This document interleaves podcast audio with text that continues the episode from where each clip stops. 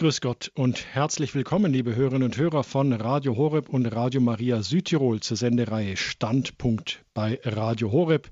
Es begrüßt Sie heute Dominik Miller. Sie hören heute einen weiteren Teil aus unserer losen Reihe bei Standpunkt Annäherung an die Wüstenväter. Und für alle, die in diesem Zusammenhang das erste Mal von den sogenannten Wüstenvätern hören sollten, hier eine kurze Erläuterung. Im dritten und vierten Jahrhundert zogen sich manche der frühen Christen zum Beispiel als Eremiten in die Wüsten Ägyptens, Palästinas und Syriens zurück, um Gott in der Einsamkeit nahe zu sein. Manche dieser Eremiten oder Wüstenväter oder auch Wüstenmütter hatten Schüler, diese wandten sich natürlich mit Fragen an ihre Lehrer, die ihnen dann mit Aussprüchen antworteten, die biblische Weisheit und menschlichen Scharfsinn miteinander verbunden haben. Unser Referent des heutigen Abends, der sagt dann immer, das sind dann so richtig kristalline, diamantartige Strukturen, die Aussprüche auf das Wichtigste, auf das Notwendigste eingedampft, nichts Schnörkeliges darum herum. Dr. Stadtmüller, formuliert es immer sehr, sehr klar und deutlich. Hallo, ich grüße Sie, Dr. Stadtmüller. Schön, dass Sie heute bei uns sind. Ich grüße Sie, Herr Miller. Herzlichen Gruß auch an die Hörerinnen und Hörer. Die Sendung des heutigen Abends, die ist überschrieben mit Mitleid und Kraft des Gebets. Liebe Hörerinnen und Hörer, Sie hören jetzt einen Vortrag von Dr. Stadtmüller. Sie werden nach der Sendung oder nach dem Vortrag werden Sie die Gelegenheit haben, anzurufen bei uns in der Sendung. Die Nummer werde ich dann durchgeben. Und jetzt gebe ich einfach ganz kurz und knapp das Wort an Dr. Stadtmüller. Bitte sehr. Ja, danke, Herr Miller. Äh, liebe Hörerinnen, lieber Hörer, die heutige Sendung, wie Herr Miller sagte, geht um Mitleid und die Kraft des Gebetes. Ich bin immer wieder erstaunt, wie tief die Anekdoten, die kleinen Erzählungen über die Wüstenväter sind.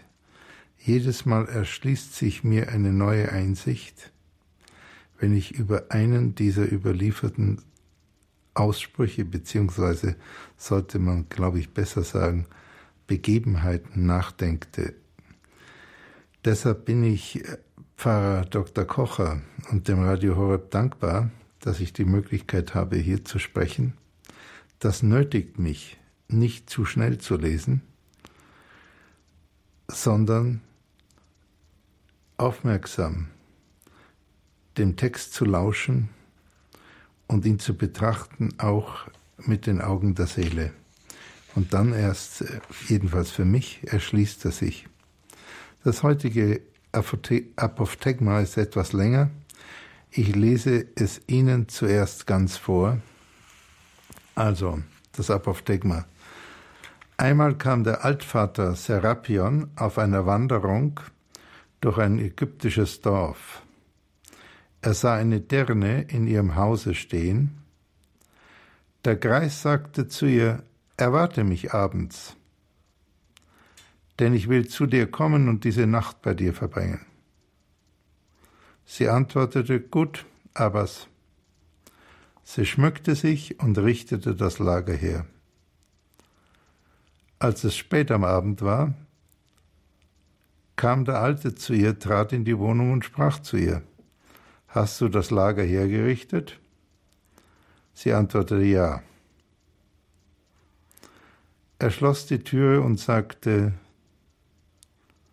Warte ein wenig, weil wir die Vorschrift haben, etwas zu warten, bevor wir etwas tun. Und der Geist begann mit seinem Gebetsgottesdienst, mit dem Psalmengebet, nachdem er ein anderes Gebet sprach, indem er für sie zu Gott flehte, er möge sie bekehren und sie retten und Gott erhörte ihn. Das Weib stand zitternd da und betete neben ihm. Als der Greis den ganzen Psalter vollendet hatte, fiel das Weib auf den Boden. Und nun begann der Greis mit dem Apostel und las viel aus ihm und so beendete er seinen Dienst. Da war die Frau erschüttert und erkannte, dass er nicht wegen der Sünde zu ihr gekommen war, sondern um ihre Seele zu retten. Sie fiel vor ihm nieder und sagte, erweise mir die Liebe Abbas und führe mich dahin, wo ich Gott gefallen kann. Da führte sie der Geist in ein Jungfrauenkloster und übergab sie der Amma mit den Worten. Nimm diese Schwester auf und lege ihr nicht das gleiche Joch und die gleiche Vorschrift auf wie den Schwestern, sondern wenn sie etwas will, dann gib es ihr und erlaube ihr hinzugehen, wohin sie wünscht.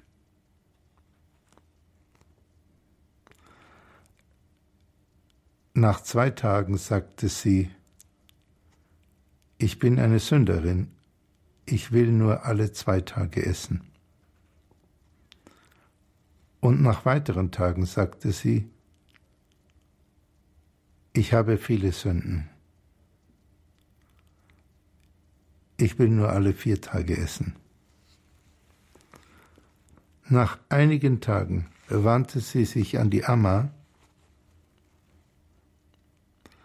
nachdem ich Gott so vielfach beleidigt habe durch meine Gesetzesübertretungen, so tue mir die Liebe und weise mich in ein Kellion und verschließe es und durch das Fenster reiche mir etwas Brot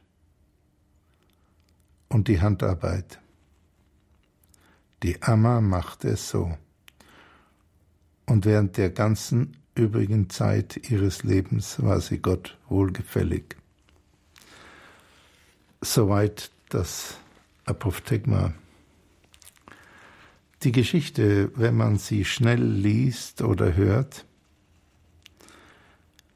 mutet an wie eine christliche Heldengeschichte. Der Held besteht die Gefahr ohne Sünde, befreit die Sünderin und führt sie zu einem gottgefälligen Leben. Schnell zusammengefasst, aber in der Geschichte steckt viel mehr. Gehen wir sie der Reihe nach durch.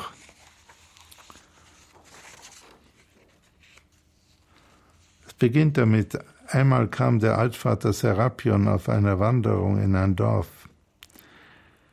Die Wüstenväter waren nicht immer in ihrem Kloster oder in ihrer Einsiedelei. Der heilige Antonius in gewisser Weise Vater des Mönchtums, der über 100 Jahre alt wurde, von ungefähr 251 bis 356 lebte, lebte lange als Einsiedler, dann in einer Mönchsgemeinschaft. Auch viele Wüstenväter besuchten einander und wanderten, aber ihre Heimat war das Kloster und noch mehr. Das Kloster im Innern. Die Cella Interna, die innere Zelle, von der die heilige Katharina von Siena spricht, die sagte einmal, ich habe eine innere Zelle, wohin ich jederzeit in Ruhe bei meinem Vater sein kann. Unser, und es geht ein bisschen auch um die Kraft des, der Zelle im Innern in unserem Apophthegma. Es geht weiter. Er sah eine Dirne in ihrem Hause stehen, eine Prostituierte, in dem Dorf bietet sich an, bietet ihren Körper zum Kauf. Und die menschliche Tendenz ist, entweder lüstern zu reagieren oder mit Verachtung, das ist sehr, sehr häufig, oder mit stillem Mitleid, was ihr nicht viel nützt, vor allem wenn in dem Mitgefühl eine pharisäische Herablassung ist, die das Gewissen beruhigt, aber vom Evangelium hart kritisiert wird. Jesus ist ähm, oft sehr tolerant gegenüber vielen Sündern, aber er ist außerordentlich hart gegenüber der Heuchelei. Der Abbas aber wendet sich ihr zu. Also er macht keins von den drei Standardsachen, er wendet sich ihr wirklich zu. Und es ist spannend und mit Einschränkung vorbildhaft. Über die Einschränkung, wenn wir noch Zeit haben, spreche ich dann später noch. Denn man kann auf diesem steilen Weg, den der Abbas geht, äh, sehr wohl scheitern. Es sind schon viele Menschen, Mönche, Priester, auch Bischöfe gescheitert. Der Geist sagte zu ihr, erwarte mich abends, denn ich will zu dir kommen und diese Nacht mit bei dir verbringen. Erstens, der Abbas scheint sich nicht, scheut sich nicht, die Dirne anzusprechen und später tatsächlich mit ihr die Nacht zu verbringen. Aber in ganz ungewöhnlicher Weise. Er hat keine Angst vor dem Gerede der Leute. So wie Papst Benedikt über Johannes Paul den Großen sagte, dass dieser sich nie darauf geachtet hat, ob er Applaus bekam oder Kritik, erfolgte seine Überzeugung. Und diese Überzeugung war im Gebet errungen. Ich freue mich, dass ich am 24. April nach Rom fliegen werde, um bei der Heiligsprechung der beiden Päpste dabei zu sein und sie zu ehren. Il Papa Buono und den Papst, der mit Christus rief, Non abbiate paura, habt keine Angst. Er hatte keine Angst. So wie Abbas Serapion keine Angst hatte. Der Glaube gibt Mut. Zweitens, der Abbas missioniert die Sünderin nicht. Er ermahnt sie nicht. Er redet nicht auf sie ein. Er gibt keinen Ratschlag. Und auch im Folgenden verliert er kein einziges Wort über die Sünden der Dirne oder ihre mögliche Bekehrung und so weiter und so weiter. Wahrscheinlich sieht der Abbas, dass die Frau schon Ratschläge bis zum Überdruss bekommen hat und dass sie sie nur in einem Trotz bestärken würde. Es ist durchaus sinnvoll, sich zu wünschen, ein guter Menschenkenner äh, zu werden oder möglichst zu sein, weil wir dann einfach besser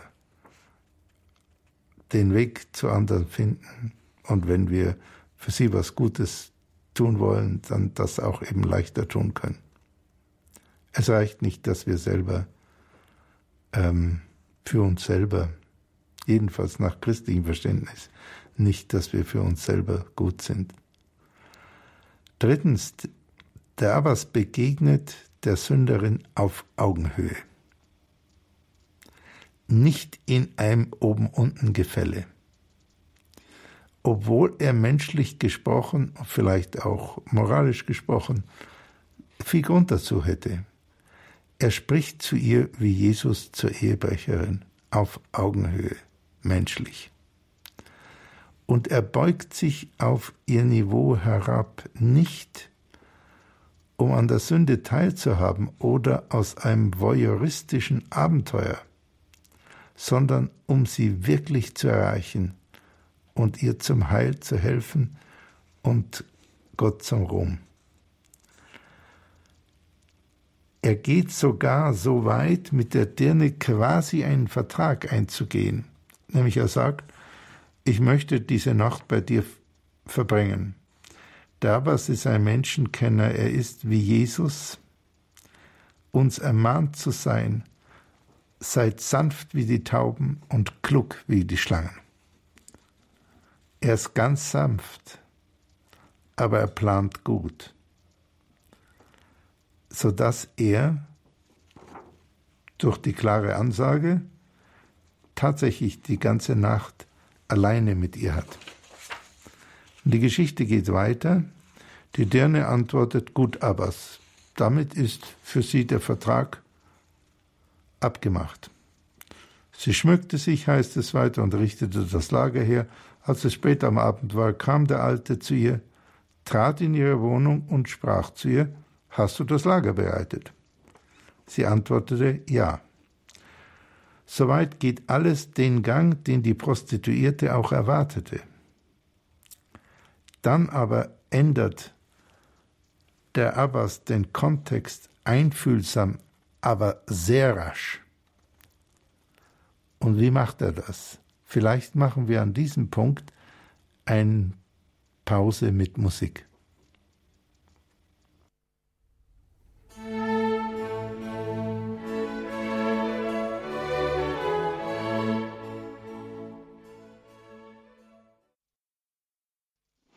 Sie hören Radio Horeb heute mit der Sendereihe Standpunkt, heute mit Annäherung an die Wüstenväter, ein weiterer Teil aus der losen Reihe, heute mit dem Thema Mitleid und Kraft des Gebets. Wir hören einen Vortrag von Dr. Godehard Stadtmüller, er ist Psychotherapeut und Facharzt für Neurologie. Dr. Stadtmüller, bitte. Soweit wir bisher gekommen sind, ist es eine nicht sehr interessante Geschichte eine routinemäßige Sünderin, eine Dirne und ein Abt, der daran ist, eine, besonders für einen Mönch, schwere Sünde zu begehen, so scheint es. Aber dann ändert sich der Kontext. Der Abbas, heißt es, schloss die Tür und sagte, warte ein wenig, weil wir die Vorschrift haben, etwas zu warten, bevor wir etwas tun. Ich finde diese Vorschrift außerordentlich interessant. Vor jeder Tat hatten die Mönche seines Klosters offenbar zu warten, wohl um die Absicht zu prüfen, den Sinn der Handlung auch ein Wort oder ein Gespräch ist ja eine Handlung, wahrscheinlich um die Handlung und ihren Ausgang im Gebet anzuvertrauen. Und wenn wir das nur sagen wir mal eine halbe Stunde am Tag jeder von uns machen würde, würden wir alle wahrscheinlich uns in einem Monat schon sehr verändern. Wenn man das nicht 18 Stunden am Tag macht, kann man versuchen, es eine halbe Stunde am Tag zu machen und man wird wahrscheinlich auch immer schneller. Das ist schon mein erster, für mich jedenfalls, äh, guter Hinweis. Und noch immer kann die Dirne das Gefühl gehabt haben, dass alles den von ihr vermuteten Gang nimmt. Und der Geist, heißt es weiter, begann mit seinem Gebetsgottesdienst, nachdem er ein anderes Gebet sprach, indem er für sie zu Gott flehte, er möge sie bekehren und sie retten. Und Gott erhörte ihn. Als der Geist den ganzen Psalter vollendet hatte, fiel das Weib auf den Boden, und nun begann der Geist mit dem Apostel und las viel aus ihm. Und so beendete er seinen Dienst. In der deutschen Übersetzung heißt es Gebetsgottesdienst. Er begann seinen Gebetsgottesdienst und später, so beendete er seinen Dienst. Die alten Mönche haben lange nachts gebetet, die Wüstenväter, die ursprünglichen Benediktiner, die Zisterzienser als reformierte Benediktiner und die Trappisten als erneuter Reformorden. Früher beteten auch die Kamaldolenser nachts, aber fast alle Orden sind davon abgekommen und haben das erste Gebet, die Matutin, in die frühen Morgenstunden um vier oder fünf Uhr verlegt. Nach meiner Kenntnis beten nur noch die Kartäuser das klassische Mitternachtsgebet zwischen 23 und 2 Uhr. Sie haben aber auch einen zerteilten Schlaf. Sie schlafen vorher und nachher, was nicht jeder gesundheitlich durchsteht. Woraus besteht, aber immerhin ist es interessant, denn das war das ursprüngliche Verfahren, das Gebet in der Nacht. wachet und betet. Im Übrigen ist es auch in anderen Religionen eine bevorzugte Gebetszeit. Vielleicht ist es schade, dass es im Christentum so ähm, zurückgegangen ist. Woraus besteht der Gebetsgottesdienst des Abbas? Keine Ansprache. Erstens, zuerst Beginn der Psalmen. Das ist, die Psalmen sind in gewisser Weise der kardinale Gebetszyklus, der die Christen und die Juden, unsere älteren Brüder, wie Johannes Paul II. sagte, verbindet. Es gibt keinen Moment, in dem nicht irgendwo auf der Erde die Psalmen gebetet werden. Dann zweitens, also es ist schon interessant, er beginnt nicht in, mit einem persönlichen Gebet, sondern er beginnt mit den Psalmen, die er sehr gut kennt. Dann ein persönliches Gebet zweitens für die Prostituierte, indem er für sie zu Gott flehte, er möge sie bekehren und retten. Er flehte, das heißt, er betete mit Inbrunst. Nicht nett, nicht dünnlippig. Die Wüstenväter pflegen zwar die Herzensruhe, das ist ein ganz hohes Ideal. Die Hesychia, die Stillung der Gedanken und Gefühle, eine Stille im Innern, in der wir Gott besser vernehmen können als im Lärm unserer Impulse und Emotionen. Aber sie kultivieren auch die schmerzliche Reue, die Gabe der Tränen und das intensive schmerzliche Mitleid, wie Jesus, der über Jerusalem weinte und der, wie es heißt, im Innersten erregt wurde, bevor er zu seinem Vater betete und seinen Freund Lazarus von den Toten erweckte. Jesus war außerordentlich emotional und außerordentlich berührbar. Drittens fährt der Altvater weiter in den Psalmen, bis er den ganzen Psalm Psalter vollendet hatte, durchaus möglich, dass er den auswendig konnte, wenn man sehr oft betet. Den ganzen Psalter ist das nicht unmöglich. Ähm, wurde von vielen Mönchen berichtet. Ein heilige Bernhard von Clairvaux kannte angeblich die ganze Bibel auswendig. Oder er hatte doch den Text dabei. Auf jeden Fall dauert das, glaube ich, einige Stunden, sind 70 Seiten kleingedruckt, die Psalmen. Der Altvater lässt nicht nach. Er bleibt absolut beharrlich, unbeirrbar. Und Abbas Serapion ist offenbar überzeugt, dass die gesamte Kraft vom Gebet kommt. Und auch als, wie es in unserer Geschichte heißt, das Weib auf den Boden fiel, begann der Greis mit dem Apostel und las viel aus ihm, das heißt aus den Paulusbriefen. Der Abbas hat buchstäblich eingehalten, was er gesagt hatte. Es war kein Spruch. Er hat diese Nacht mit ihr verbracht.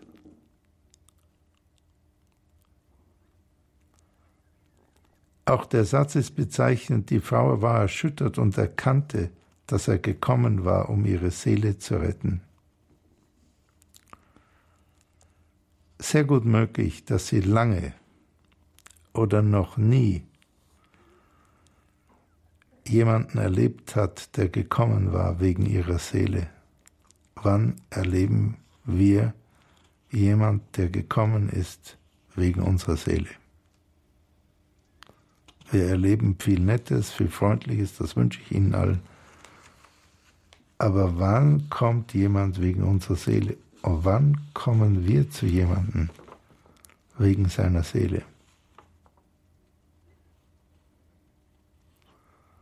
Allein das ist ein Anruf, sich selber zu überschreiten, einen neuen Weg zu gehen, auf andere vielleicht zuzugehen, wegen deren Seele.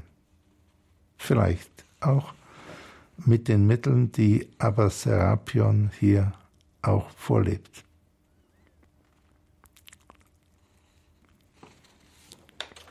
Und wie macht er das? Wie rettet der Abbas die Seele? Natürlich wird die Seele durch Gott, durch die Gnade gerettet. Darum heißt es, und Gott erhörte ihn. Aber auch der Mensch kann sich bewusst zum Werkzeug der Gnade machen. Er macht es, glaube ich, umso mehr, je demütiger er das tut, je entschlossener und gleichzeitig demütiger. Immer bewusst, dass das Maximum, was er erreichen kann, ist, zum Werkzeug zu werden und nicht es selber zu machen. Der Abbas bewirkt das durch das Gebet. Zuerst allein, dann mit der in dieser Nacht relativ plötzlich geläuterten Dirne. Als sie aber neben dem Abt betete, spricht dieser nicht zu ihr, kein Kommentar, keine Frage, kein Trostwort, kein Ratschlag und so weiter. Wahrscheinlich kann sie das nicht mehr hören. Das überlässt der Abbas alles dem Gebet und der geistlichen Lesung, wobei man sagen darf, dass in den Psalmen so ungefähr alle menschlichen Regungen ausgedrückt und vor Gott gebracht werden. Das ist nicht nur ein spiritueller, ähm, ein spirituelles Juwel, äh, sondern das ist auch von einer unglaublichen poetischen Perfektion. Selbst wenn es kein religiöser Text wäre, würde es zu den Spitzen der Weltliteratur ähm, gehören. Insofern lohnt sich zu lesen. Und auf diese Weise, durch die Psalmen, durch die Paulusbriefe, wird er sehr viele Facetten im Gemüt der Frau erreichen, ohne es selber zu tun. Interessant finde ich auch den Satz, in dem sich die Bekehrung ausdrückt. Sie fiel vor ihm nieder und sagte, erweise mir die Liebe, und führe mich dahin, wo ich Gott gefallen kann. Also die Bekehrung ist der Wunsch, ich möchte jetzt Gott gefallen. Und dann folgt der Schluss der Geschichte, ich lese es Ihnen nochmal. Da führte sie der Geist in ein Jungfrauenkloster und übergab sie der Amma mit den Worten Nimm diese Schwester auf, und lege ihr nicht das gleiche Joch und die gleiche Vorschrift auf wie den Schwestern, sondern wenn sie etwas will, dann gib es ihr und erlaube ihr hinzugehen, wohin sie wünscht. Nach zwei Tagen sagte sie, ich bin eine Sünderin. Ich will nur alle zwei Tage essen. Und nach weiteren Tagen sagte sie, ich habe viele Sünden. Ich will nur alle vier Tage essen. Nach einigen Tagen wandte sie sich an die Amma. Nachdem ich Gott so vielfach beleidigt habe durch meine Gesetzesübertretungen, so tue mir die Liebe und weise mich in ein Kellion, also in eine abgeschlossene Zelle, und verschließe es, und durch das Fenster reiche mir etwas Brot und die Handarbeit. Die Amma machte es so und während der ganzen übrigen Zeit ihres Lebens war sie Gott wohlgefällig.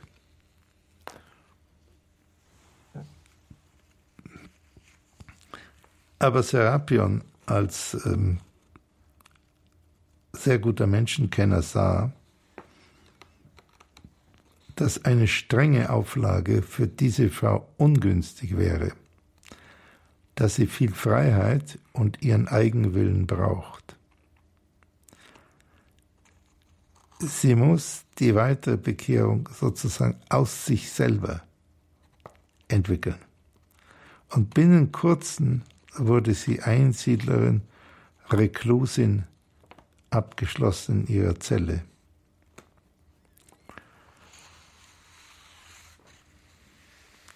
Ich hatte vorhin davon gesprochen, ähm, dass die zweifellos vorbildhafte Art an Klugheit, an Feinfühligkeit, an Barmherzigkeit und an Glaubensstärke und an Mut ähm, auch nachahmenswert ist jedoch mit einer Einschränkung.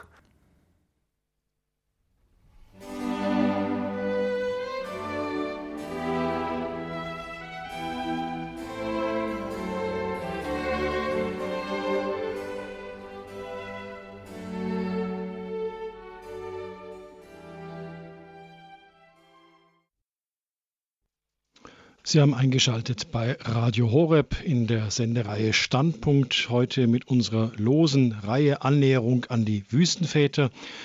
Das Thema oder die Überschrift des heutigen Abends Mitleid und Kraft des Gebets. Wir haben das Apophthegma gehört vom Abbas Serapion, der ja auf einer seiner Wanderschaften am Haus einer Dirne vorbeikommt und äh, die Einladung annimmt, zu ihr hineinzugehen. Doch die Sache läuft anders, als die Dirne sich das vorgestellt hat. Er betet für sie, betet die Psalmen und die Dirne bekehrt sich und er nimmt sie dann mit in ein Frauenkloster, wo sie dann ja als ja, Einsiedlerin weiterlebt. Dr. Stadtmüller, bitte weiter in Ihrem Vortrag. Mhm. Ja, vielleicht möchte ich noch drei Aspekte dazu, äh, liebe Hörerinnen, liebe Hörer, Ihnen nahebringen. Das eine ist die Einschränkung, ähm, aber Serapion als Vorbild direkt ähm, zu kopieren. Nicht, weil er nicht ein Vorbild wäre, das ist er unzweifelhaft. Das ist ziemlich nahe an so wie Jesus gehandelt hat.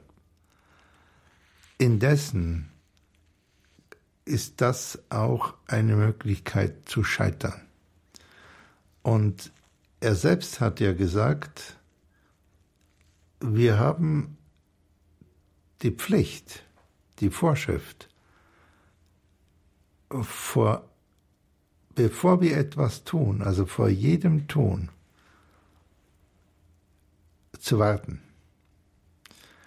Und es ist ganz leicht, sich vorzustellen, was der Abbas Serapion an diesem Tag äh, gemacht hat. Er ist nicht in ein Geschäft gegangen und hat nicht geplaudert und hat nicht einen Nachmittagsschlaf gemacht, würde ich mal vermuten, sondern er ist in das Gebet gegangen, schon tagsüber. Und außerdem ist, was heute noch äh, ein wichtiges spirituelle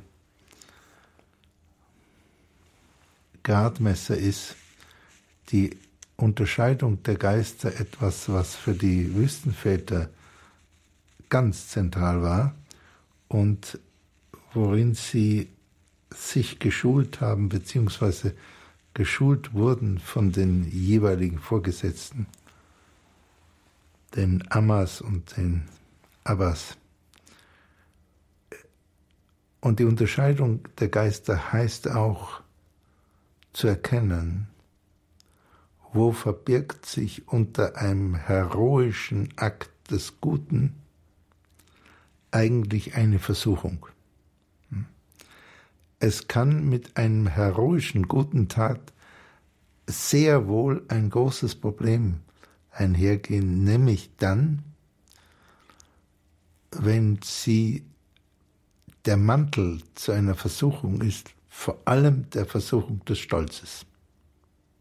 Also Stolz nach dem Motto, ich mache es jetzt ganz toll. Hm. Und Abbas Serapion ist außerordentlich entschlossen und gleichzeitig sehr sanft.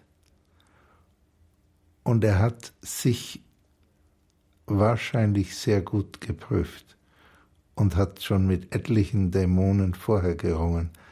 Und wenn man das und wenn man diese Sicherheit nicht hat,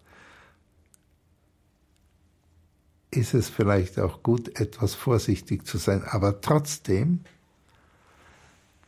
weiter auf dieser Straße zu gehen. Das heißt, ganz, ganz klar, sich zu entwickeln zu einem ähnlich guten Werkzeug.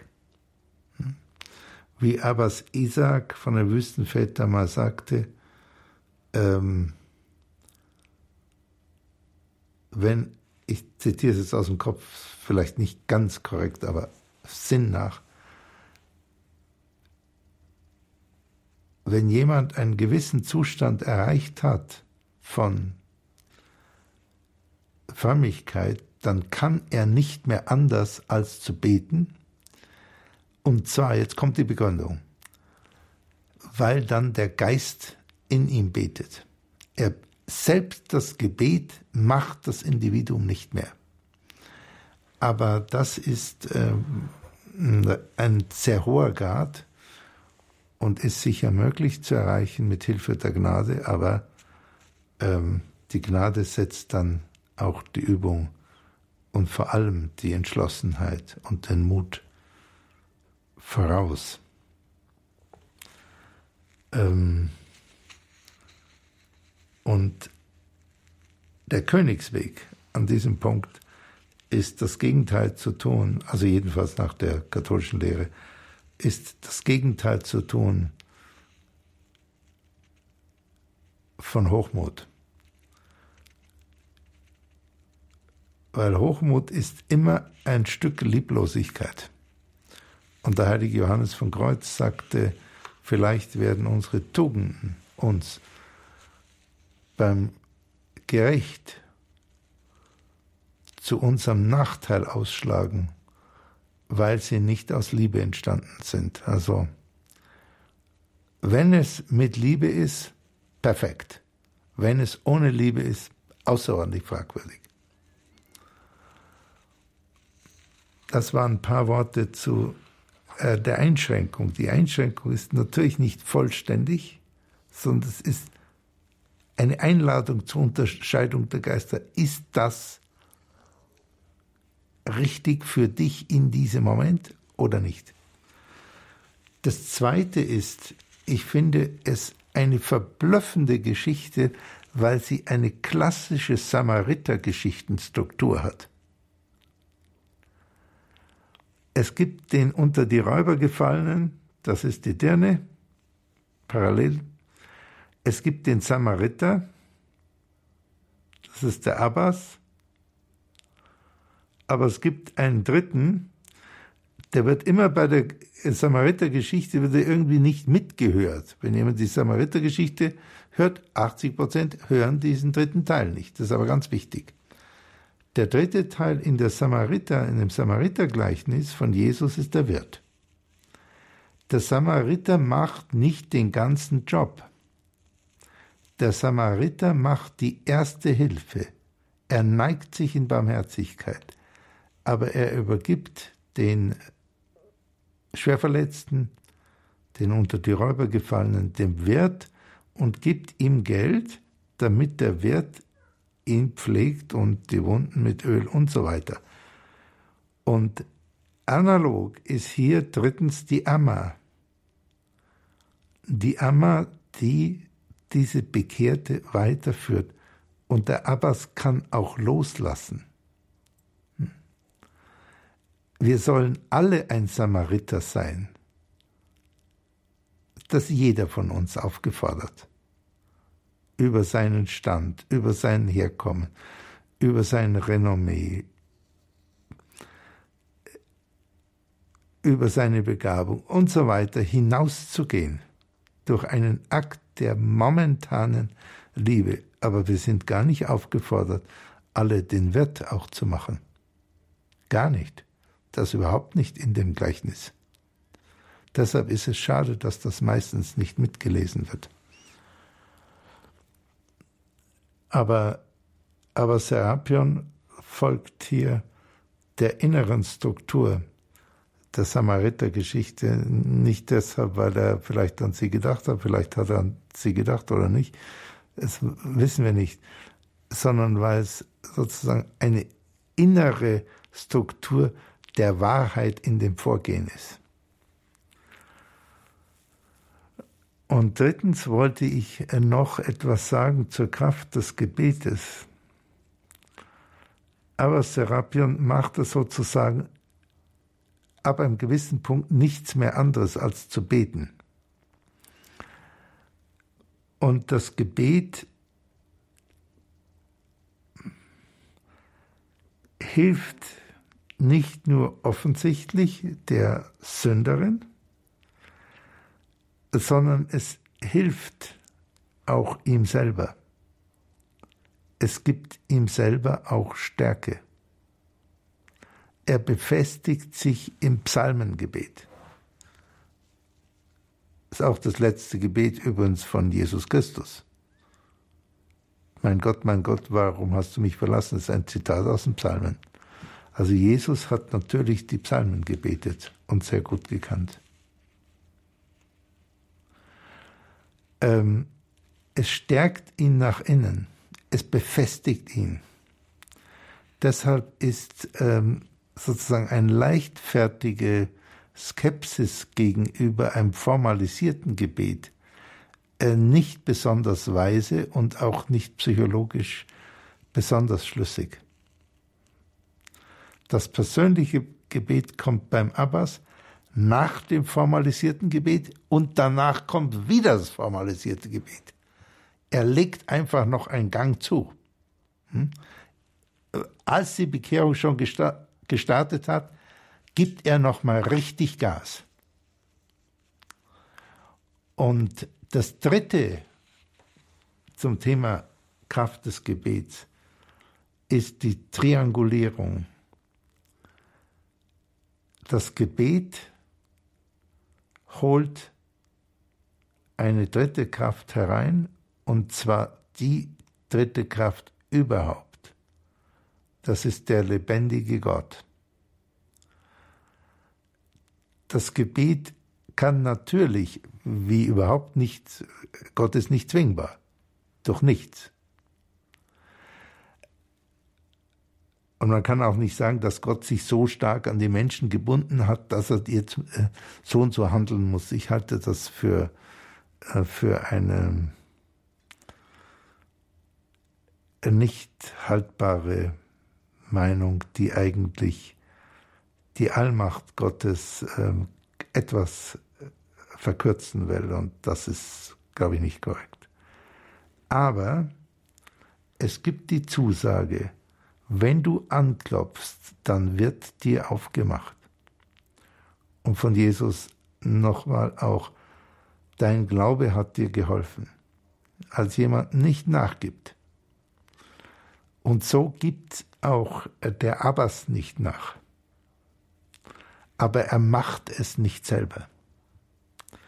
Er setzt sich immer in Kontakt mit Gott und zwar nicht irgendwie dünnlippig, sondern mit Inbrunst. Er flehte. Und das sind, waren noch ähm, drei Aspekte dazu.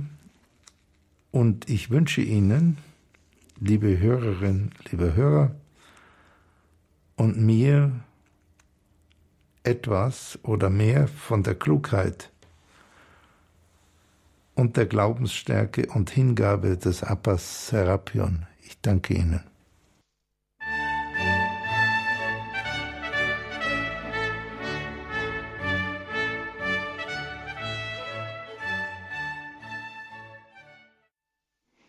Sie hören Standpunkt bei Radio Horeb Annäherung an die Wüstenväter. Heute mit dem Thema Mitleid und Kraft des Gebets. Gast im Studio Balderschwang ist Dr. Godehard Stadtmüller. Er ist Psychotherapeut, Facharzt für Neurologie. Heute ging es um ein langes Apophthegma mit dem Abbas Serapion, der eine Dirne bekehrt. Und ich begrüße am Telefon aus Coburg Frau Bluschke. Hallo, schönen guten ja, Abend. Schön. Vielen herzlichen Dank erst einmal. Ich höre alle Apostegmen. Ich bin immer schon parat, wenn Dr. Stadtmüller dran ist. Aber dieses lange Apostegma war diesmal sehr tief beeindruckend. Und wenn ich mich erinnere, was mir sofort aufgegangen ist, war, dass ich Mitleid eigentlich sofort spüre, wenn ich irgendwo so etwas weiß von irgendjemand, einen Menschen. Aber dieses kraftvolle Gebet dann, das glaube ich, funktioniert bei mir nicht. hat noch nicht funktioniert. Aber Woher wissen Sie das, Frau Bluschke? Ja. Woher wissen Sie das, dass das ja, nicht funktioniert? Naja, wissen nicht direkt, aber äh, manche denke ich, ja, das hat vielleicht irgend schon eine Bewandtnis gehabt, wenn ich dann mit den Leuten wieder einmal zusammenkomme. Aber ich, wie gesagt, ich traue mich nicht anzusprechen. Ich müsste eben auch so wie diese äh, Wüstenväter mit Psalmen und Gebeten besser das müsste ich besser drauf haben, denke ich. Nein. Aber ich meine, eine direkte Begegnung ist ja Nein, ist ja nicht. nicht. Es ist ja nur, ich kann, ich kann dem nur von mir aus helfen, wenn ich eben auch nur bete. Ja, das natürlich. Aber warum? Ähm, das ist ja, ja eine Frage. Entschuldigung, Verzeihung. Darf ich es mal sagen? Darf ich es mal sagen? Ja. Äh, warum? Ja, das muss man natürlich abwägen, aber warum wenn Sie schon so viel Mitgefühl haben, was ganz wunderbar ist, warum äh, meinen Sie, Sie könnten nicht mal einfach anfangen, für jemanden zu beten, das, das tun Sie aber, ja. aber mit dem zusammen. Und da brauchen Sie nicht die Psalmen zu können. Ja? Ja, wissen Sie, in so eine Nähe komme ich dann meistens nicht. Ja, das ich ist kann, das andere, ja, klar. Dann ja, geht's und nicht. deshalb äh, kann ich äh, von mir aus, wenn ich immer so etwas erfahre, und dann ja. denke ich immer, mein Gott, wie, die armen Leute, wenn sie doch rausfinden aus dieser, äh, aus diesem Tief. Ja. Und ich, wenn ich mich mit Bekannten darüber unterhalte, neulich zum Beispiel in einem Aufzug, da war die Rede von äh, Homosexuellen und da habe ich gesagt, ach, es hat es vielleicht schon immer gegeben, aber dass man sich heutzutage extra outen muss, dass man das ist, das macht mich ganz krank. Und ich habe so viel Mitleid. Und die andere Frau hat dann auch gesagt, Gott sei Dank, dass sie sich so äußern, so geht es mir auch. Und deshalb habe ich jetzt bei ihrem Vortrag eben auf das Mitleid abgezogen. Bin ich ja, wunderbar, gekommen. Wunderbar. Ja, und dann denke ich, ja, ich bin schon auf dem richtigen Weg, meinetwegen, aber äh, diese, äh, das ist so einfach ist es nicht. Wenn Sie jemand, ich, zum Beispiel von meinen Enkel oder meine Tochter, die sind alle in Ordnung und sauber und gut und alles, aber äh, wenn ich sage, ja, hör mal, ich habe mich hingestellt, wie du getauft worden bist, ich will mit, ich will mithelfen, dass aus dir ein Christ wird. Na Oma, was tue ich denn? Ich tue doch nichts. Ja, sag ich, eh, nix tust du. das ist ja das. Und, und, und dann... Frau Bluschke, ich muss, ich muss, ich muss an... Ich muss an der Stelle ein bisschen einschreiten, weil wir schalten jetzt gerade um. Wir verabschieden unsere Hörer aus dem UKW-Bereich. Aber vielen Dank für Ihren Beitrag, Frau Bluschke. Ein Gruß nach Coburg. Herzlichen Dank. Und wir klinken uns mal kurz für zwei Minuten aus mit Musik. Wir hören uns gleich wieder.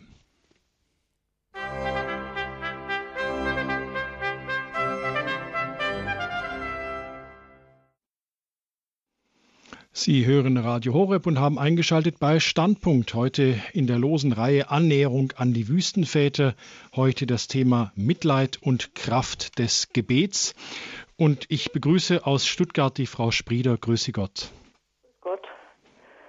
Äh, ich wollte halt sagen, was mich besonders ähm, berührt hat bei dem Vortrag, war die Stelle, dass, also wo die Dirne zu dem Abbas Serapion gekommen ist und also ich habe erst 20 nach 8 eingeschaltet, das Radio.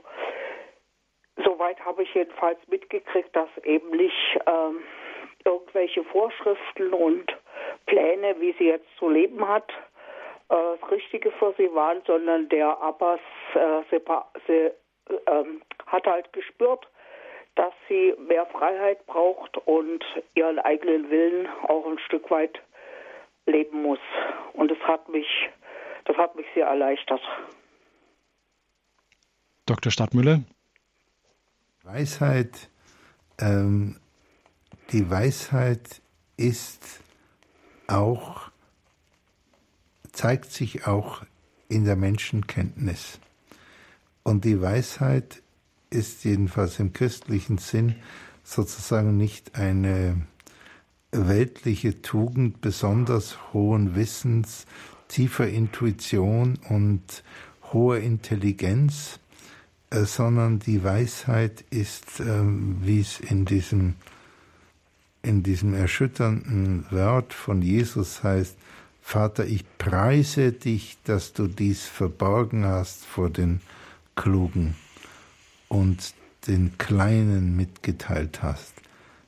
Die Weisheit in diesem Sinn ist, ist die Herzenssicht, die aus der eigenen Tugend kommt. Aber die Tugend ist nicht eine Pflichttugend in primär, sondern ist eine Vollkommenheit in der Liebe. Und ähm, dies hat sicher Abbas Serapion gehabt und das das führt ihn natürlich zu einer unglaublich kreativen Spontaneität.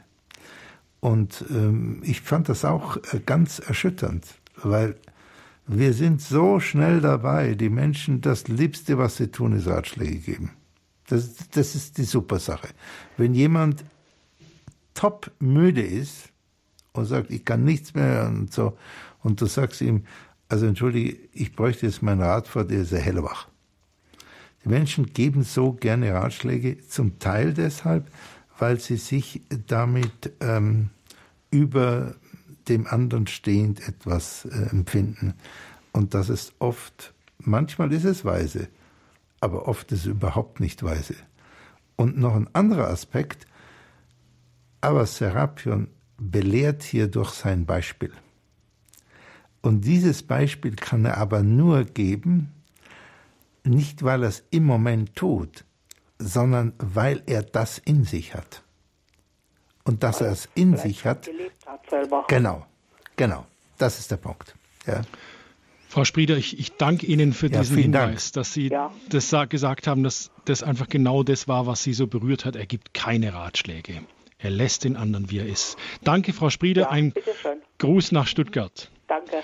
Und jetzt schalten wir nach Wirkau in Sachsen. Frau Schleier, Sie warten schon eine ganze Weile. Macht nichts. Guten Abend. Guten Abend, Frau Schleier. Recht vielen Dank für diesen äh, zu Herzen gehenden Vortrag. Und zwei Punkte sind mir dabei besonders ja. auf und eingefallen. Ähm, Punkt 1. Die Personen, die Drei-Personen-Einteilung. Das Gleichnis ist ja bekannt. Ja. Aber ähm, es sind immer wieder Einzelheiten, die mich ein Stückchen weiterführen. In diesem Fall war es vor allen Dingen die Person des Wirts, also die ja. Arbeitsteilung. Ja, sagen wir so mal so. Und das zweite äh, Gebet, äh, ich äh, habe eigentlich schon eine ganze Weile mit mir geschimpft.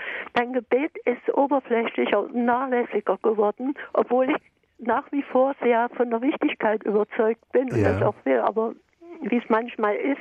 Und jetzt in der Fastenzeit ist mir das besonders aufgefallen. Ja. Und jetzt haben Sie ein paar Tipps so mit eingearbeitet, die mir gut tun und wo ich noch drüber nachdenken muss. Zum Beispiel die Rolle des Nachtgebetes, äh, die Wichtigkeit, ja. aber auch die Flexibilität, die Orden an den Tag legen, jetzt ähm, wie sie es durchführen, ja? ja? Denn man muss es ja im Alltag irgendwie, äh, naja, durchführen mhm. können. Mhm. Und ja. ich wollte nur sagen, also ich bin sehr dankbar dafür, für diese Anregung. Ja. Würde gerne die CD haben, wenn es geht. Auf jeden Und Fall können Sie beim Hörerservice bestellen. Ja, die Nummer vom CD-Dienst gebe ich am Schluss durch. Die CD kriegen ja, Sie natürlich. Ja, die habe ich auch im Programm, wenn es keine neue ist. Mhm. Vielen Dank. Wir danken Ihnen, Frau Schleier. Äh, Frau Schleier, äh, ja. äh, wenn ich, äh, das finde ich äh, sehr, sehr gut. Eine kleine Anregung, aber bitte kein Ratschlag. Äh, es geht mir auch oft so, dass ich denke, mein Gott, jetzt hast du da so nachgelassen, ja. zum Beispiel. Ähm, aber wir können die Situation des heiligen Petrus einnehmen, die Position, nämlich, Herr, ich glaube, hilf meinem Unglauben. Also ja. wir können tatsächlich darum beten, dass unser Gebet stärker wird. Ja. Und äh, Gott erhöht sie also innerhalb weniger Tage, bin ich überzeugt. Ja, das glaube ich. Ja. Also ich äh, freue mich über Ihren Anruf sehr. Danke. Danke. Sie hören Standpunkt bei Radio Horeb, wenn Sie auch uns sagen möchten, was Sie berührt hat bei diesem Apophthegma, wo, wo Sie sich vielleicht sehen, an welcher Stelle das Hörertelefon ist eingeschaltet 089 517 008 008. Nochmal 089 517 008 008. Und ich begrüße an dieser Stelle die nächste Hörerin. Ich grüße Sie. Ja, grüß Gott. Grüß Gott.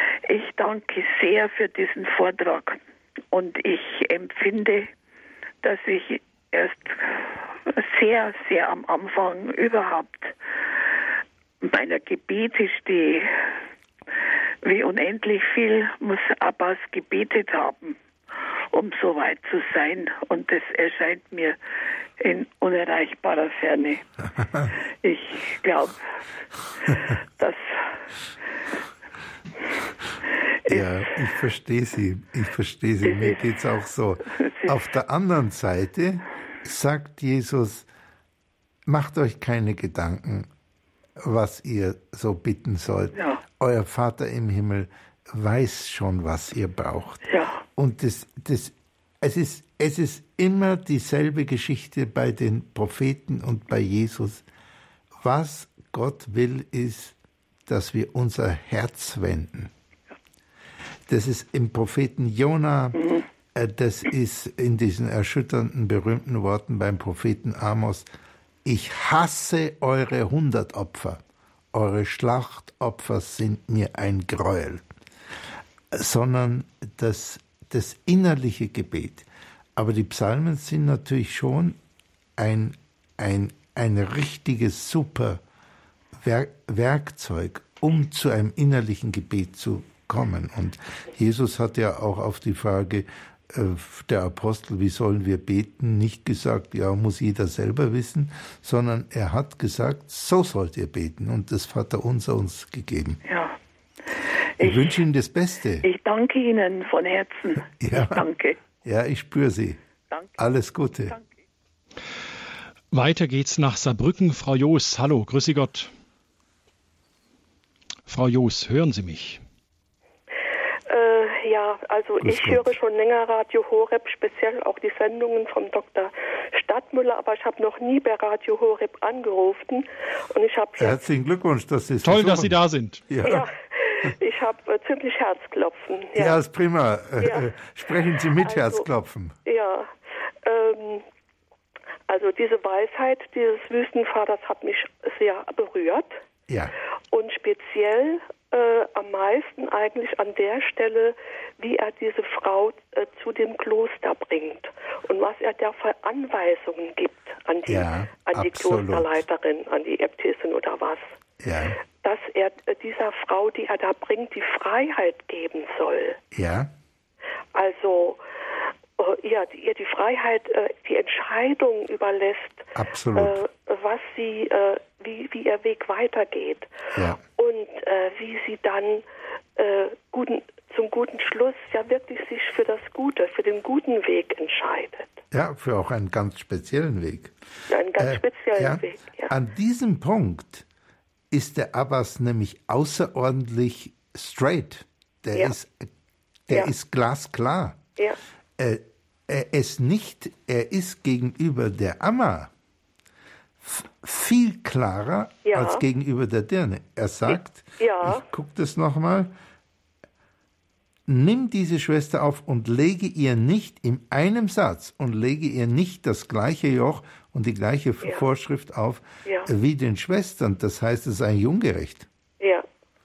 Ja, ja. Sie sollen ja alle gleich behandelt werden und so weiter. Im Kloster ja. muss Ordnung sein und so weiter und so weiter. Aber nein, die Liebe gebietet hier eine besondere Form. Ja, und ich bin über 70 Jahre und habe äh, so diese gut katholische Erziehung genossen. Ja. Und eben äh, dieses Dogmatische und Vorschriften und so doch recht ja. erfahren. Und äh, ja, äh, das hätte ich mir mehr gewünscht ja. Äh, in, äh, in der Kirche, dass diese Ermutigung, den eigenen Weg zu finden ja. und zu gehen. Ja, jetzt mhm. etwas nicht so fixiert auf die Dogmen. Ja. Und selbst wenn ich mir heute diesen äh, versuche, diesen Weg der inneren Freiheit zu gehen, ja. habe ich immer noch so, äh, muss ich gegen ein schlechtes Gewissen ankämpfen. Bin ich auch berechtigt, mir äh, diese, diese Freiheit zu nehmen oder diesen meinen Weg zu gehen, der nicht mhm. zu der offiziellen Lehre entspricht, ja? Mhm. Ja, also ähm, ich verstehe Sie gut, mhm. aber das finde ich ganz fantastisch Sie spüren einen Anruf, einen noch eigeneren Weg zu gehen. Ja. ja. Verbinden Sie sich mit dem Heiligen Geist. Ja. Also ja. niemand ist spontaner und kreativer äh, als der Heilige Geist. Ja. Und ja. wir äh, sind ja äh, eine Woche äh, oder zwei Wochen sind wir vor der Heiligsprechung ja. ähm, äh, von Johannes 23. Und ja, Il Papa Buono. Ja, und der hat, der hat ja unglaublich spontan. Ja. ja? ja. Äh, und, äh, und das war alles schon in der Kurie, war das schon gehäkelt. Das sollte in acht Wochen sollte das Konzil vorbei sein. Ja. ja? ja. Und, und dann ging erstmal der Sturm los. Und, ähm, äh, und ich werde in zwei Tagen eine Sendung über Johannes äh, Paul ja, II. Ich habe mir schon angestrichen. Ja. Mhm. Äh, non abbiate paura. Ja. Habt keine Angst. Ja. Und aber der Johannes Paul II. sagt, wie es geht, keine Angst zu haben, weil Angst ist ja menschlich. Ja. Ja, ja. ist ja urmenschlich. Ja. ja. ja. Äh, äh, wie denn das gehen soll. Ja. Und das, das beschreibt er ganz genau. Und das ist unglaublich spannend. Mhm. Mhm. Und haben Sie keine Angst ja. vor Ihrem inneren Zug. Ja. Und wenn etwas zu verkrustet war, was Sie angenommen haben von der katholischen Lehre, äh, dann ähm, äh, darf es auch gesprengt werden. Also die katholische Lehre ist ja nicht so kompliziert, trotz hunderttausenden von Seiten. Es gibt ein paar wenige Dogmen, die sind im Credo und das ist es. Mhm. Und, und sonst äh, gibt, gibt es den Satz vom heiligen Augustinus, ja, das ist mhm. immerhin ein Kirchenvater, den, äh, den bringe ich jetzt mal als Autorität neben mich. Und der heilige Augustinus auch mit seiner sprachlichen Genialität sagte, lateinisch perfekt, ama et fac quod vis. Liebe und dann tu, was du willst. Ja. Ja. Solange es ja. mit der Liebe geht, benissimo. Ja, ja. Ja? Ich möchte Ihnen sehr Mut machen. Wie es im Italienischen heißt, ist oft so, sagen die viel schneller als wir, coraggio. Ja? ja. Frau Jost, vielen Dank. Danke. Und ein Gruß Danke nach Saarbrücken. Auch. Wiederhören. Wiederhören. Wir waren in Coburg, weiter nach Stuttgart, dann über Sachsen, jetzt Saarbrücken und wir schalten nun zu Frau Münd nach Mannheim. Ich grüße Sie. Ja, guten Abend zusammen. Guten Vielen Abend. Dank für den guten Vortrag. Ich liebe die Wüstenväter und habe mich Wunderbar. auch schon viele Jahre mit beschäftigt. Sehr gut. Und ja. jetzt äh, die Kraft des Gebetes, also das ist auch so ein großer Wunsch von mir.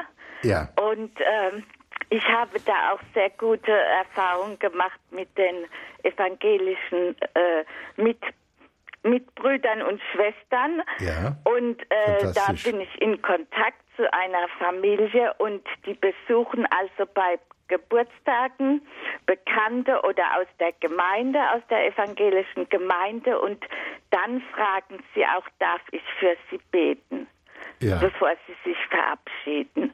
Das und, ist wunderbar. Ähm, also das ist für mich großartig, soweit bin ich noch nicht. Auch, auch, es ist auch außerordentlich höflich.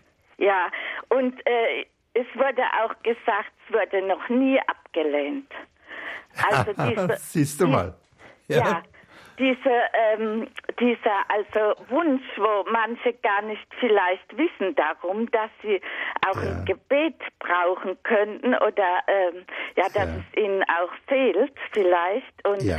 dann auch äh, ja dieser Mut, den wünsche ich mir besonders, dass ich da auch äh, also Gebete für jemand direkt sprechen kann.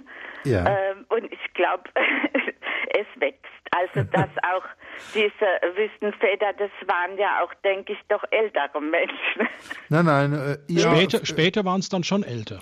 Ja, also äh, wenn sie Väter waren, das heißt, äh, ähm, das ist ja der Wort Abbas kommt ja davon, ähm, das ist ja Abba Vater, ähm, dann also Vorgesetzte, dann waren sie nicht mehr an Jahren so ganz jung, meistens. Ja, ja. Aber vermutlich waren einige 40-Jährige auch dabei. Ja, mhm. ja, natürlich.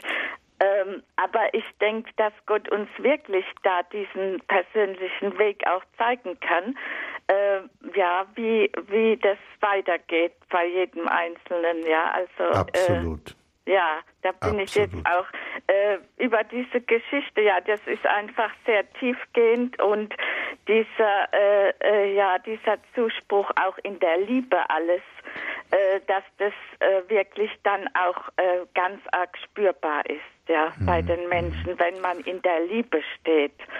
Ja, ähm, ja und das Sehr ist gut. auch immer, immer wieder ähm, ein großes Anliegen, dass wir auch in dieser Liebe äh, Menschen begegnen. Ja, ja. weil wir uns dann auch überschreiten. Wir überschreiten uns selber und wir, äh, wir folgen dann ein Stück weit der immer wiederkehrenden Aufforderung von Jesus, Metanoete, denkt umkehrt um, werdet ein anderer. Also, werdet ein anderer in dem Sinne, wie Angelus Saledius sagte, werde der du bist. Du bist noch nicht der du bist. Und äh, das, äh, das finde ich fantastisch, was Sie sagen. Ich wünsche Ihnen da das Beste und äh, auch Mut und ähm, Mut für den eigenen Weg. Danke auch. Danke. Hat mir sehr gut getan. Wiederhören. Danke, vielen Dank. Gut. Wir begrüßen jetzt die Frau Meier aus Neuhaus bei Passau. Ja, grüß, Gott, Gott, Frau Meier. Äh, wir hören Sie, aber ich möchte ganz kurz noch was sagen zur Frau Joost, falls sie noch zuhört. Liebe Frau Joost, rufen Sie wieder an. Jetzt höre ich Ihnen zu. Ja, äh, Herr Dr. Stadtmüller, während Sie jetzt gesprochen haben und über die Macht des Gebetes äh, ja. sprachen und ja. Zuversicht verbreitet haben, dass das Gebet äh, sofort hilft, währenddem habe hab ich mit meiner Tochter telefoniert ja. und habe einen fürchterlichen, äh, dramatischen äh, äh, Anruf von ihr bekommen. Das war höchst dramatisch. Die ist seit 20 Jahren äh, Alkoholikerin, ist jetzt trocken, hat ein, äh, hat ein kleines Kind von einem halben Jahr. Das seit kind, wann ist sie trocken? Jetzt drei Jahren oder vier, drei Jahren. Ja, gut. Ja. Mhm. Äh, ist, lebt alleine mit dem kleinen Kind von einem halben Jahr und wir haben ja. jetzt zusammen eine Wohnung gekauft. Äh, ich habe es zur Hälfte unterstützt. Und ja. jetzt ging es da um eine kleine Sache, Finanzierungssache, um ein paar tausend Euro. Und ja. da habe ich gesagt, das, das nehme ich auf. Und da hat sie sich fürchterlich aufgeregt, äh, wie, wie ich da dazu komme, das äh, zu tun. Ich äh, habe doch so viel Geld und ich soll doch nicht, äh, sie müsste so mit so wenig auskommen, sie hat nichts zu essen und, und ich äh, sitze da und, und, und sage, ich kann mir nichts mehr zum Essen kaufen. Also es war ein fürchterliches, dramatisches. Ja. Äh, das Kind hat in, in Und die Macht des gebrüllt. Gebets? Und ja. äh, ich bete ja schon so so lange schon und ja. nächtelang äh, höre ich Radio Horeb, ja. hören wir das, äh, äh die äh, äh, Heilungsgebete ja. an und mache da mit. Aber ich, Aber ich Verzeihung, nicht, Verzeihung, hallo. Ich habe Sie nicht ganz verstanden. Ja. Was ist denn das Problem genau? Das Problem ist, dass ich meiner Tochter nicht helfen kann. Und wo durch das Gebet. Wobei möchten Sie ihr dass helfen? Dass sie sich beruhigt. Ah, so. Sie, sie brüllt und das Kind ist, ist, brüllt und. Sie ist zu sehr aufgeregt.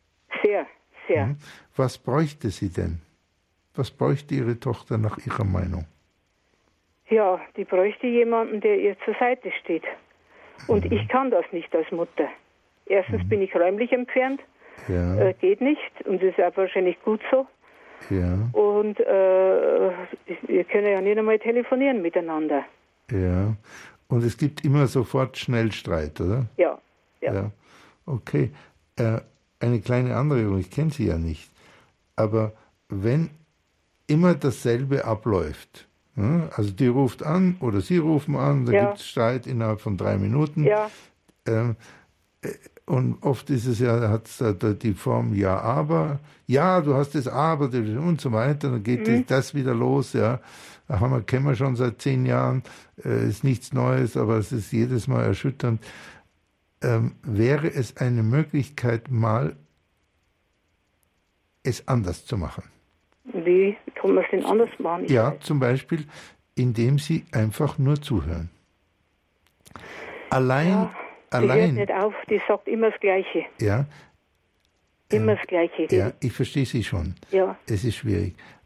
Trotzdem, es gibt es fast nicht, dass in einem Gespräch jemand spricht, und der andere hört nur vier Minuten zu. Das gibt es praktisch gar nicht. Wenn man es beobachtet, das gibt es praktisch gar nicht. Also das ist so ein starkes Signal in der Kommunikation. Und vielleicht versuchen Sie es damit, wenn es sonst immer diesen Kletterfunken, ja, aber, ja, aber und äh, so weiter. Ähm, es war jetzt zwar auch ein Ratschlag, aber ich, ich, kann Ihnen ja nur wünschen, dass sich etwas ändert. Ja, ja und wie ist es denn dann mit, mit dem Gebet? Wie mhm. ist es? Mhm. Das möchte ich jetzt gerne mal hören von Ihnen. Ja, äh, beten Sie doch, dass Ihnen was einfällt, was Sie anders machen können, mhm. als Sie bisher gemacht haben. Mhm. Es ist natürlich schön, wenn Sie für Ihre Tochter auch beten. Ja, immer. Aber, aber äh, wunderbar. Ja. Aber auch für sich.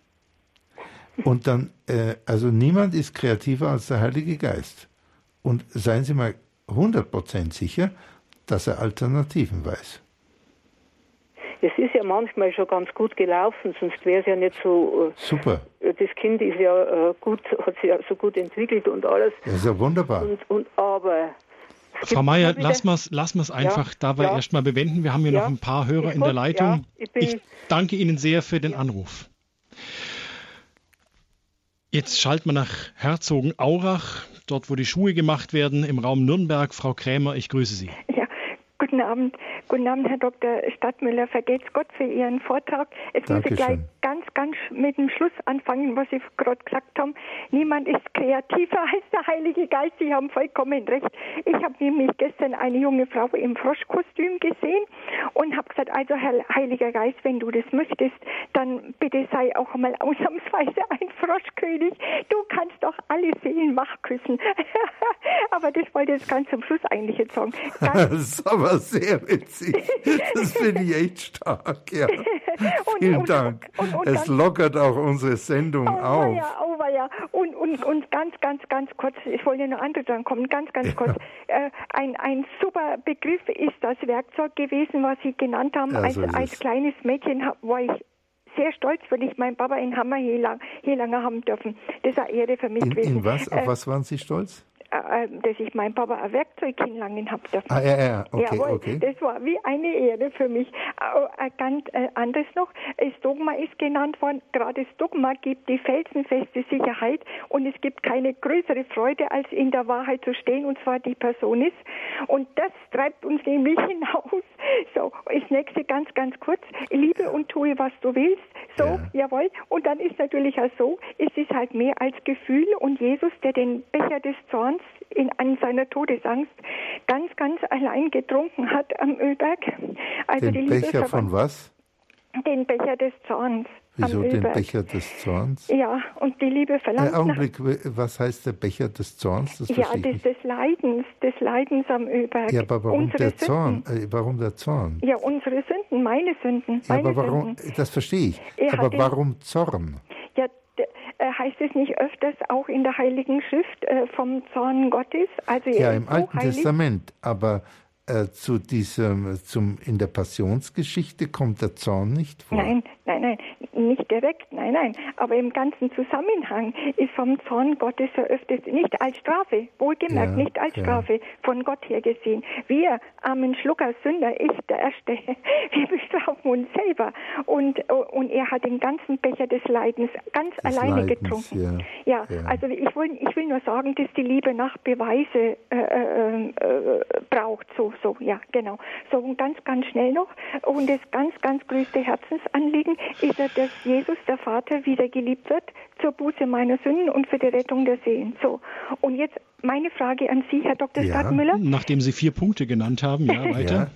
Ja. ja, aber ich höre Ihnen jetzt wirklich zu und wir sprechen auch ganz aus. Ja? ganz, ganz kurz noch die Gefahr des Hochmuts. Bitte ja. könnten Sie das vielleicht noch einmal äh, definieren. Also wenn es nicht aus reiner Liebe geschieht, habe ich mal notiert. Mhm. Ja, vielen Dank für diese Frage. Ja. Äh, das ist eine alte, zentrale Einsicht der spirituellen Meister und auch der Theologie, mhm. dass der Hochmut gilt als die Kardinalsünde. Mhm. Das ist sozusagen die luziferische Sünde. Ja. Ja? Mhm. Ähm, und äh, letzten Endes die Sünde, sich etwas anzumaßen, ja. was Gott allein mhm. gebührt. Äh, ja, das ist der Ruf des Erzengels Michael mhm. bei der Vertreibung, wer ist wie Gott. Und ähm, ich glaube, dass sie nicht viel Hochmut haben äh, seien Sie da ganz unbesorgt. Es geht auch nicht darum, ein überenges Gewissen zu haben. Aber weil Sie gefragt haben, ähm, der Hochmut schleicht sich ganz schnell ein und er hat die Form, ich habe es selber gemacht. Hm? Das ist natürlich etwas, was wir brauchen. Wir müssen das entwicklungsgeschichtlich auch als Kinder lernen, dass wir was selber machen. Sonst, äh, sonst sind wir völlig krank psychisch. Und trotzdem ist es so, dass die höhere Weisheit ist, dass es Gott eigentlich macht. Aber Gott macht es in dem Sinne oder meistens nicht allein, natürlich kann er immer eingreifen, sondern er achtet unsere Freiheit. Und deshalb ist der Punkt, sich mit Gott zu verbinden,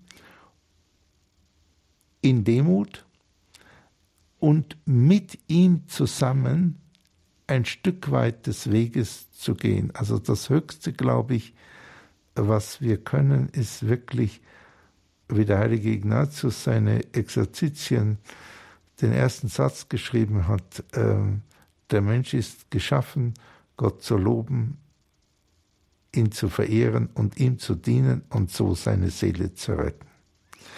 Und äh, das ist eine sehr demütige Position. Demütig heißt aber nicht, ohne Entschlossenheit. Johannes Paul II. hat nicht allein, aber ganz wesentlich den Kommunismus niedergerungen. Also äh, das ist unglaublich und zwar ohne Waffen. Und wir sehen ja, wie es brennt wieder an allen Ecken und Enden und äh, wie einmarschiert wird und so weiter. Das war eine richtige Großtat und das aus der Kraft des Gebetes, aber dann auch absolut entschlossen. Und ähm, das widerspricht sich gar nicht. Ich, ich danke Ihnen für die Frage. Das ist eine tiefe Frage. Ich wünsche Ihnen das Allerbeste. Danke. Nach der Frau Krämer in Herzogenaurach jetzt nach Wangen im Allgäu zu Frau Lanz. Ich grüße Sie, Frau Lanz. Grüß Gott, Frau ja. Lanz. Guten Abend, Herr Dr. Stadtmüller. Guten Abend, Herr Wielert. Ja, also ich habe einen Teil von Ihrem Vortrag gehört. Vielen Dank. Aber äh, bei der Geschichte, also ich habe mich so richtig gefreut. Es hat mir richtig in der Seele gut getan, Freut wie mich. dann der ähm, Wissenfelder vorbeikam, genau, gerade zu der Dronne, die dringend Hilfe brauchte.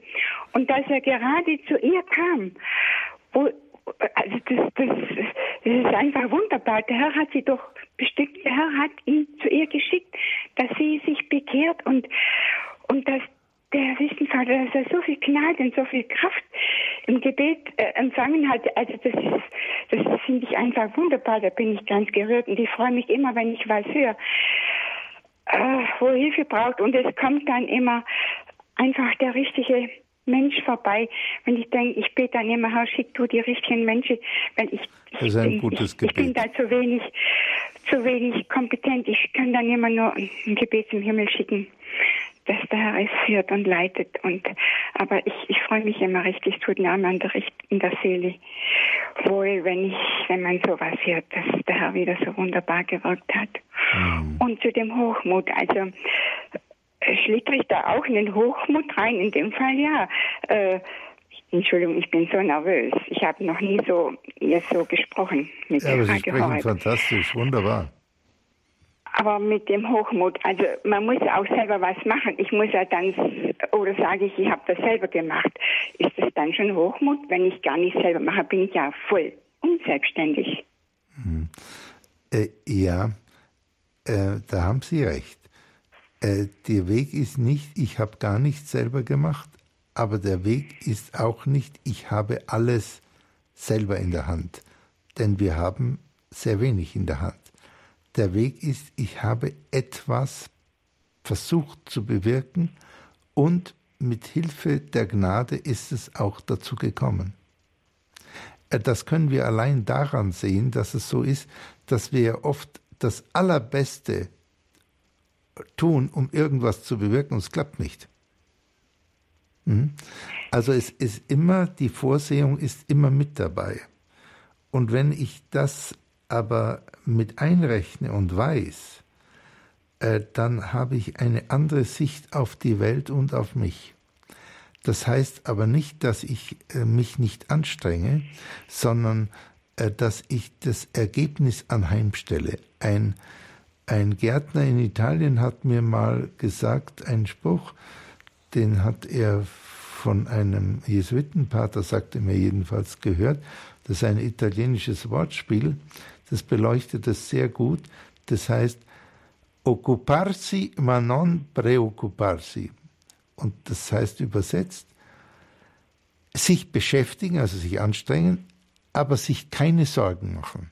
Und das geht nur, wenn man den Erfolg anheimstellt, das heißt den Erfolg Gott überlässt. Aber das heißt nicht, dass man sich nicht anstrengen soll. Also doch, ich brauche ja, ich sehe das immer so, ich bitte auch immer den Herrgott, dass er mich führt. Ich brauche ihn ja als Wegweiser.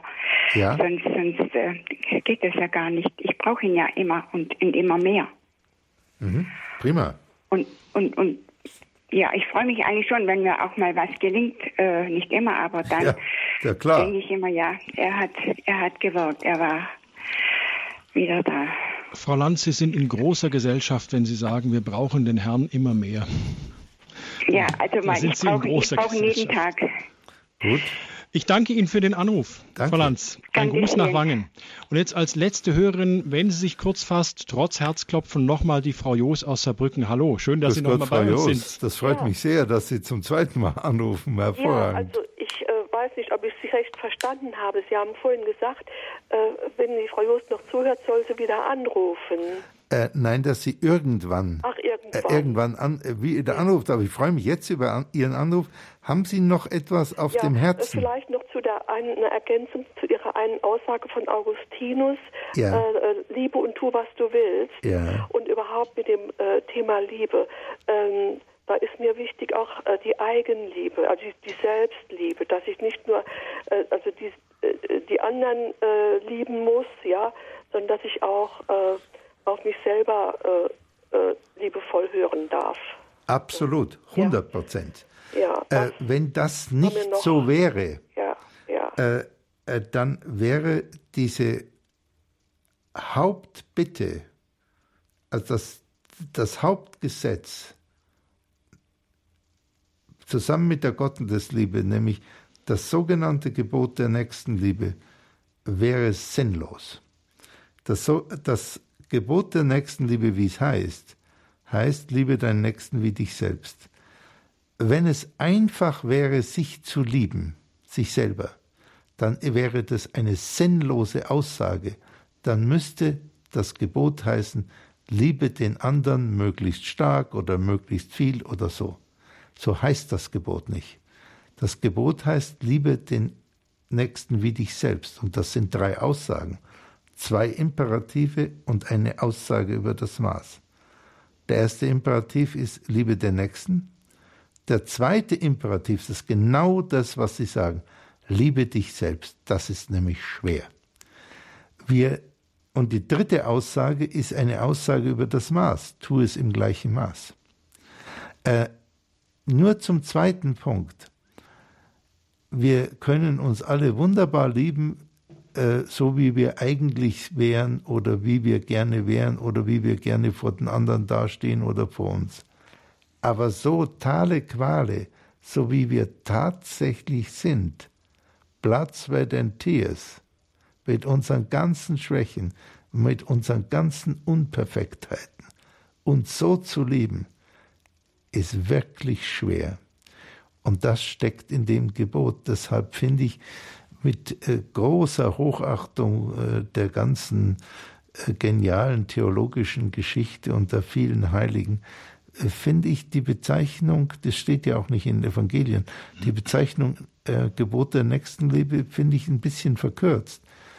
Äh, nach meiner Ansicht ist es eigentlich ein Gebot der Nächsten- und Selbstliebe. Und äh, das ist genauso, wie Sie sagen. Vielen Dank, dass Sie das nochmal, das, äh, dass Sie das nochmal gesagt haben. Danke für Ihren Anruf. Rufen Sie wieder an. Herr Dr. Stadtmüller, vielen Dank für Ihre Ausführungen und wieder für die Klarheit, mit der Sie gesprochen haben. Wir hoffen, wir hören Sie bald wieder. Sie haben ja schon den, den, den Trailer gesprochen. Sie sind kommenden Dienstag ja wieder hier bei uns bei Radio Horeb zu hören. Wir freuen uns jedes Mal, Ihnen Gottes Segen für Ihr Handeln und Wirken. Ja, das wünsche ich Ihnen auch. Vielen Dank, Herr Miller.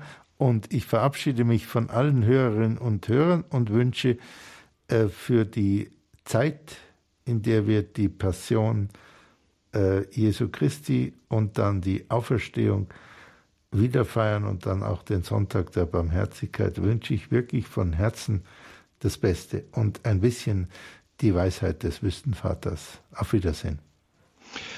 Liebe Hörerinnen und Hörer von Radio Horeb, eine Hörerin hat es ja schon gesagt, sie hat ein Buch mit den Weisungen der Wüstenväter, mit den Apophthegmata. Und dieses Buch nennt sich Weisung der Väter Apophthegmata Patrum von Bonifaz Miller im Paulinus Verlag. Und wenn Sie jetzt nicht mitschreiben konnten, kein Problem. Sie müssen sich jetzt einfach nur die Nummer vom Radio Horeb Hörerservice merken oder ein Programmheft von Radio Horeb, das irgendwo bei Ihnen in der Kirche ausliegt, nehmen.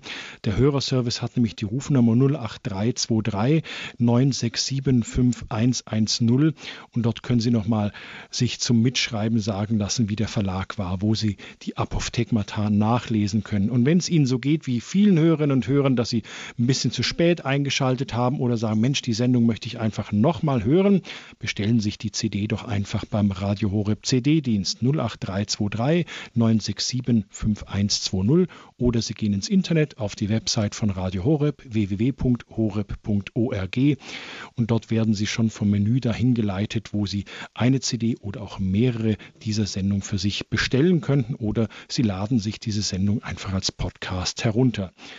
Sie hören Standpunkt wieder am kommenden Sonntag, denke ich. Jetzt habe ich selber kein Programm vor mir liegen. Wieder mal ein Zeichen von schlechter Vorbereitung. Am Gleich im Anschluss an diese Sendung hören Sie um 21.40 Uhr, das ist jetzt gleich, hören Sie das Nachtgebet der Kirche. Sie sind eingeladen, mitzubeten, die komplett mit uns und der Radio Horeb Hörerfamilie zu beten. Es verabschiedet sich an dieser Stelle Dominik Miller. Ihnen allen eine gute Nacht. Behüt Sie alle Gott.